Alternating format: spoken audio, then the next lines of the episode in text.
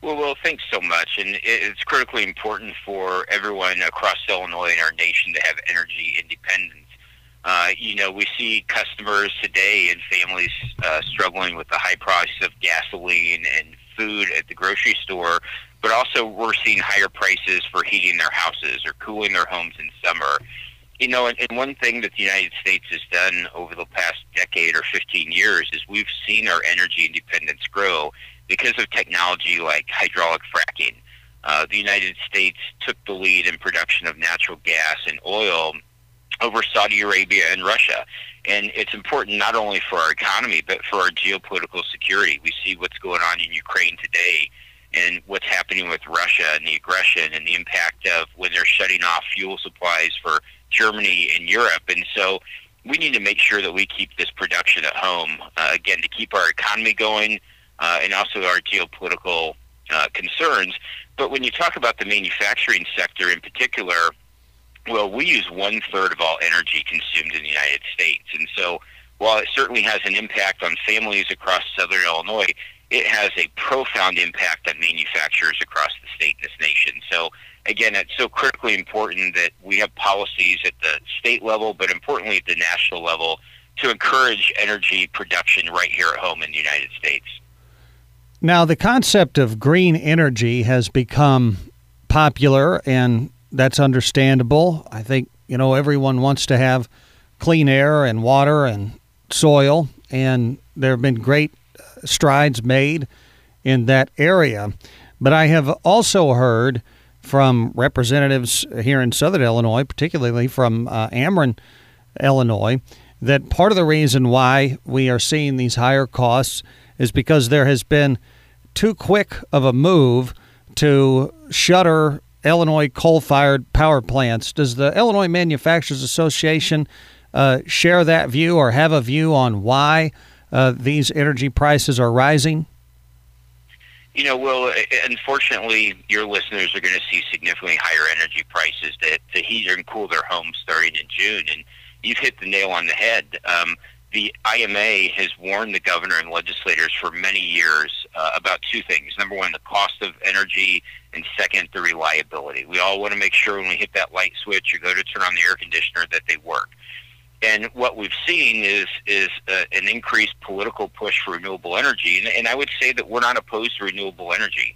We believe we need an all the above approach that includes coal and gas and nuclear and renewable it's important that we have a broad and diverse group of energy sources because competition breeds low prices. We make sure that we have an adequate supply of energy.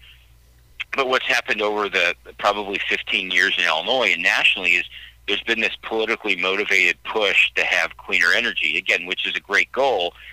But what that message has sent is is they're forcing baseload generation to close, which is coal and gas plants we don't have enough renewable energy to backfill that. And so what we saw recently in the MISO auction, and MISO is the Ameren territory that you talked about, is that MISO warned that we have um, we don't have enough capacity, and they've uh, put out a warning that we could see rolling brownouts this summer.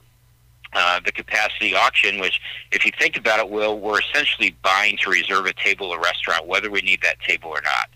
And so at the capacity auction three weeks ago, the price went from $5 megawatt day to reserve that to $236, a 47 fold increase. And uh, for some of you uh, listeners that might remember, we saw a spike in 2015 that went from about $5 to 150 This is 50% higher. And back in 2015, 2016, the Attorney General did an investigation.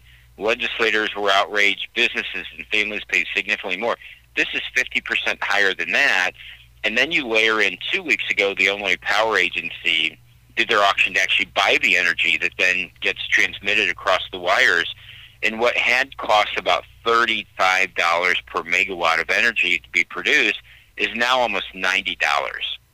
And so what Ameren has indicated in, in central and southern Illinois are that customers could see increases of you know five to six hundred dollars annually uh, in their electricity bills, and you know, on average, that's about fifty dollars more a month. And you know, for for families who are struggling today, you talked about the high price of gasoline and food at the grocery store. You know, adding another fifty dollars for their bill uh, is a substantial cost impact. And then We're not even talking about what restaurants and car dealers and hospitals and, and for our sector, manufacturers um, are going to pay, you know, tens or hundreds or in some cases millions of dollars more for the price of electricity. Well, you have to wonder if the majority party in Springfield isn't having some amount of buyer's remorse about the policies that they have adopted because the fact of the matter is that this is going to impact the folks on the lowest end of the economic ladder more than it's going to impact somebody who is, you know, making two hundred and fifty thousand dollars a year.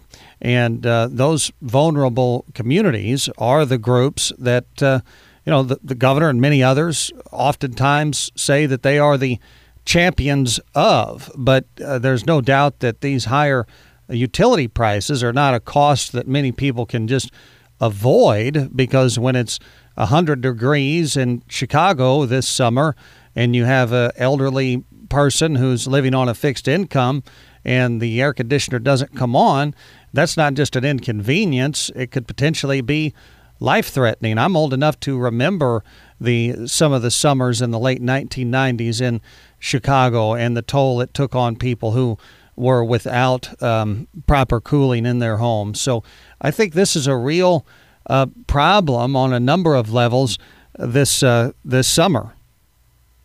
Well, it is, and, and there's a hearing that uh, starts in about 20 minutes in Public Utilities. I'm going to be testifying to this impact. Um, again, the, the cost impact on our families and our businesses. And, you know, I want to be clear, renewable energy is, is critically important. It's a part of our economy moving forward. And one of the things we're really proud about the manufacturing sector is that we've reduced emissions more than any other sector since 1990. And in the last decade alone, we've reduced emissions by about 21% while increasing economic output by 18%, which shows that it can be done. However, that's done by, by innovation and by companies moving forward without politically driven goals. You know, and quickly, Will, I would note on renewables that Illinois first created a renewable standard in 2007, and they had a goal of, of I believe, to create 20% renewable energy by the year 2020. And then in 2017, legislators passed the Future Energy Jobs Act. And they changed that goal to 25% by the year 2025 for renewable energy. And last year, under the Climate and Equity Jobs Act, CEJA, they again moved that goal to 40% by the year 2030. But where do we stand today? We're at only 7% renewable. And so, again, in 15 years, you know, we keep moving the goalposts out to require more and more renewable but we're still less than 10%. And so, you know, that, that's part of the challenge that, you know, and, and maybe, you know, as coal and gas plants have come offline, we don't have that, that energy to backfill that. And that's what's creating the problem across central and southern Illinois and the MISO area if we don't have enough generation. And as you know, it's all, you know, supply and demand. And if you don't have enough, prices go up. And, um, you know, so we hope that the General Assembly listens. Uh, we hope that they make some additional changes. I'm going to talk about those today at 10 o'clock in a hearing here at the state capitol. But um, again, it's going to have an impact. And the governor and General Assembly, some members of the Assembly were proud to pat themselves on the back a couple months ago by providing, quote, tax relief to individuals that, you know, really is, is a minimal amount of money, but it's going to be eaten up by higher prices that they're going to pay for electricity. Mark Denzler is with us. He is the CEO and head of the Illinois Manufacturers Association. Mark, can I uh, impress on your time for one more question? Sure. Generally speaking, Illinois has struggled over the last couple of decades to attract manufacturers for a number of different reasons. From your perspective, if there was one policy that could be adopted in Illinois to help this state be more friendly to manufacturing companies, uh, what would it be? I, it's a great question, Will, and and um, you know there, there's not one magic bullet. What I would say first of all, and I was born and raised in in Central Illinois. My grandparents grew up in Mount Vernon and Centralia, and so you know I'm familiar with Southern Illinois.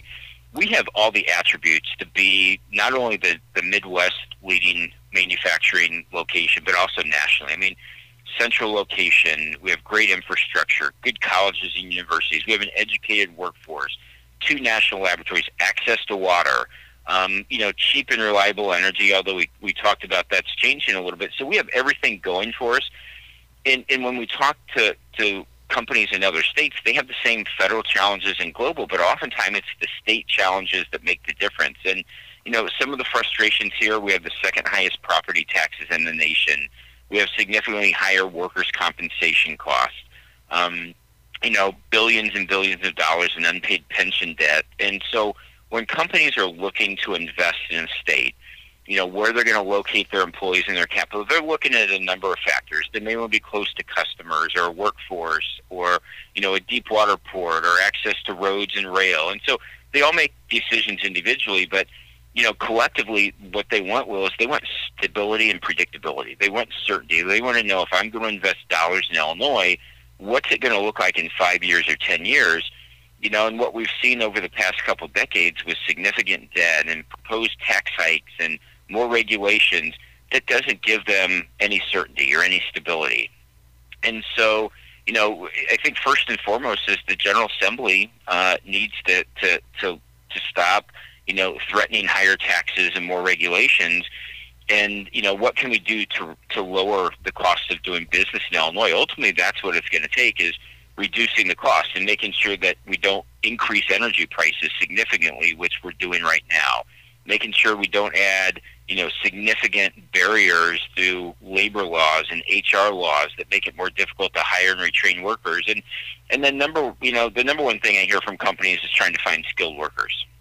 And so again, um, we've created with with Governor Pritzker's assistance to his credit, a couple new manufacturing academies, including one in the Metro East. We're going to launch a manufacturing jobs campaign this year, but we have to attract people, and whether they're kids graduating school or returning veterans or dislocated workers or ex-offenders or women.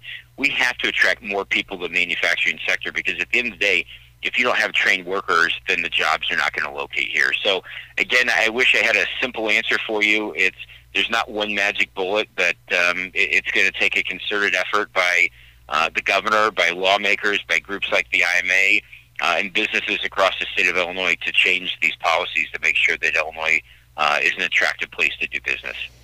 Well, Mark, I apologize for pressing you too far on your time, and I hope you have a great day. You too, Will. Take care. Thank you so much.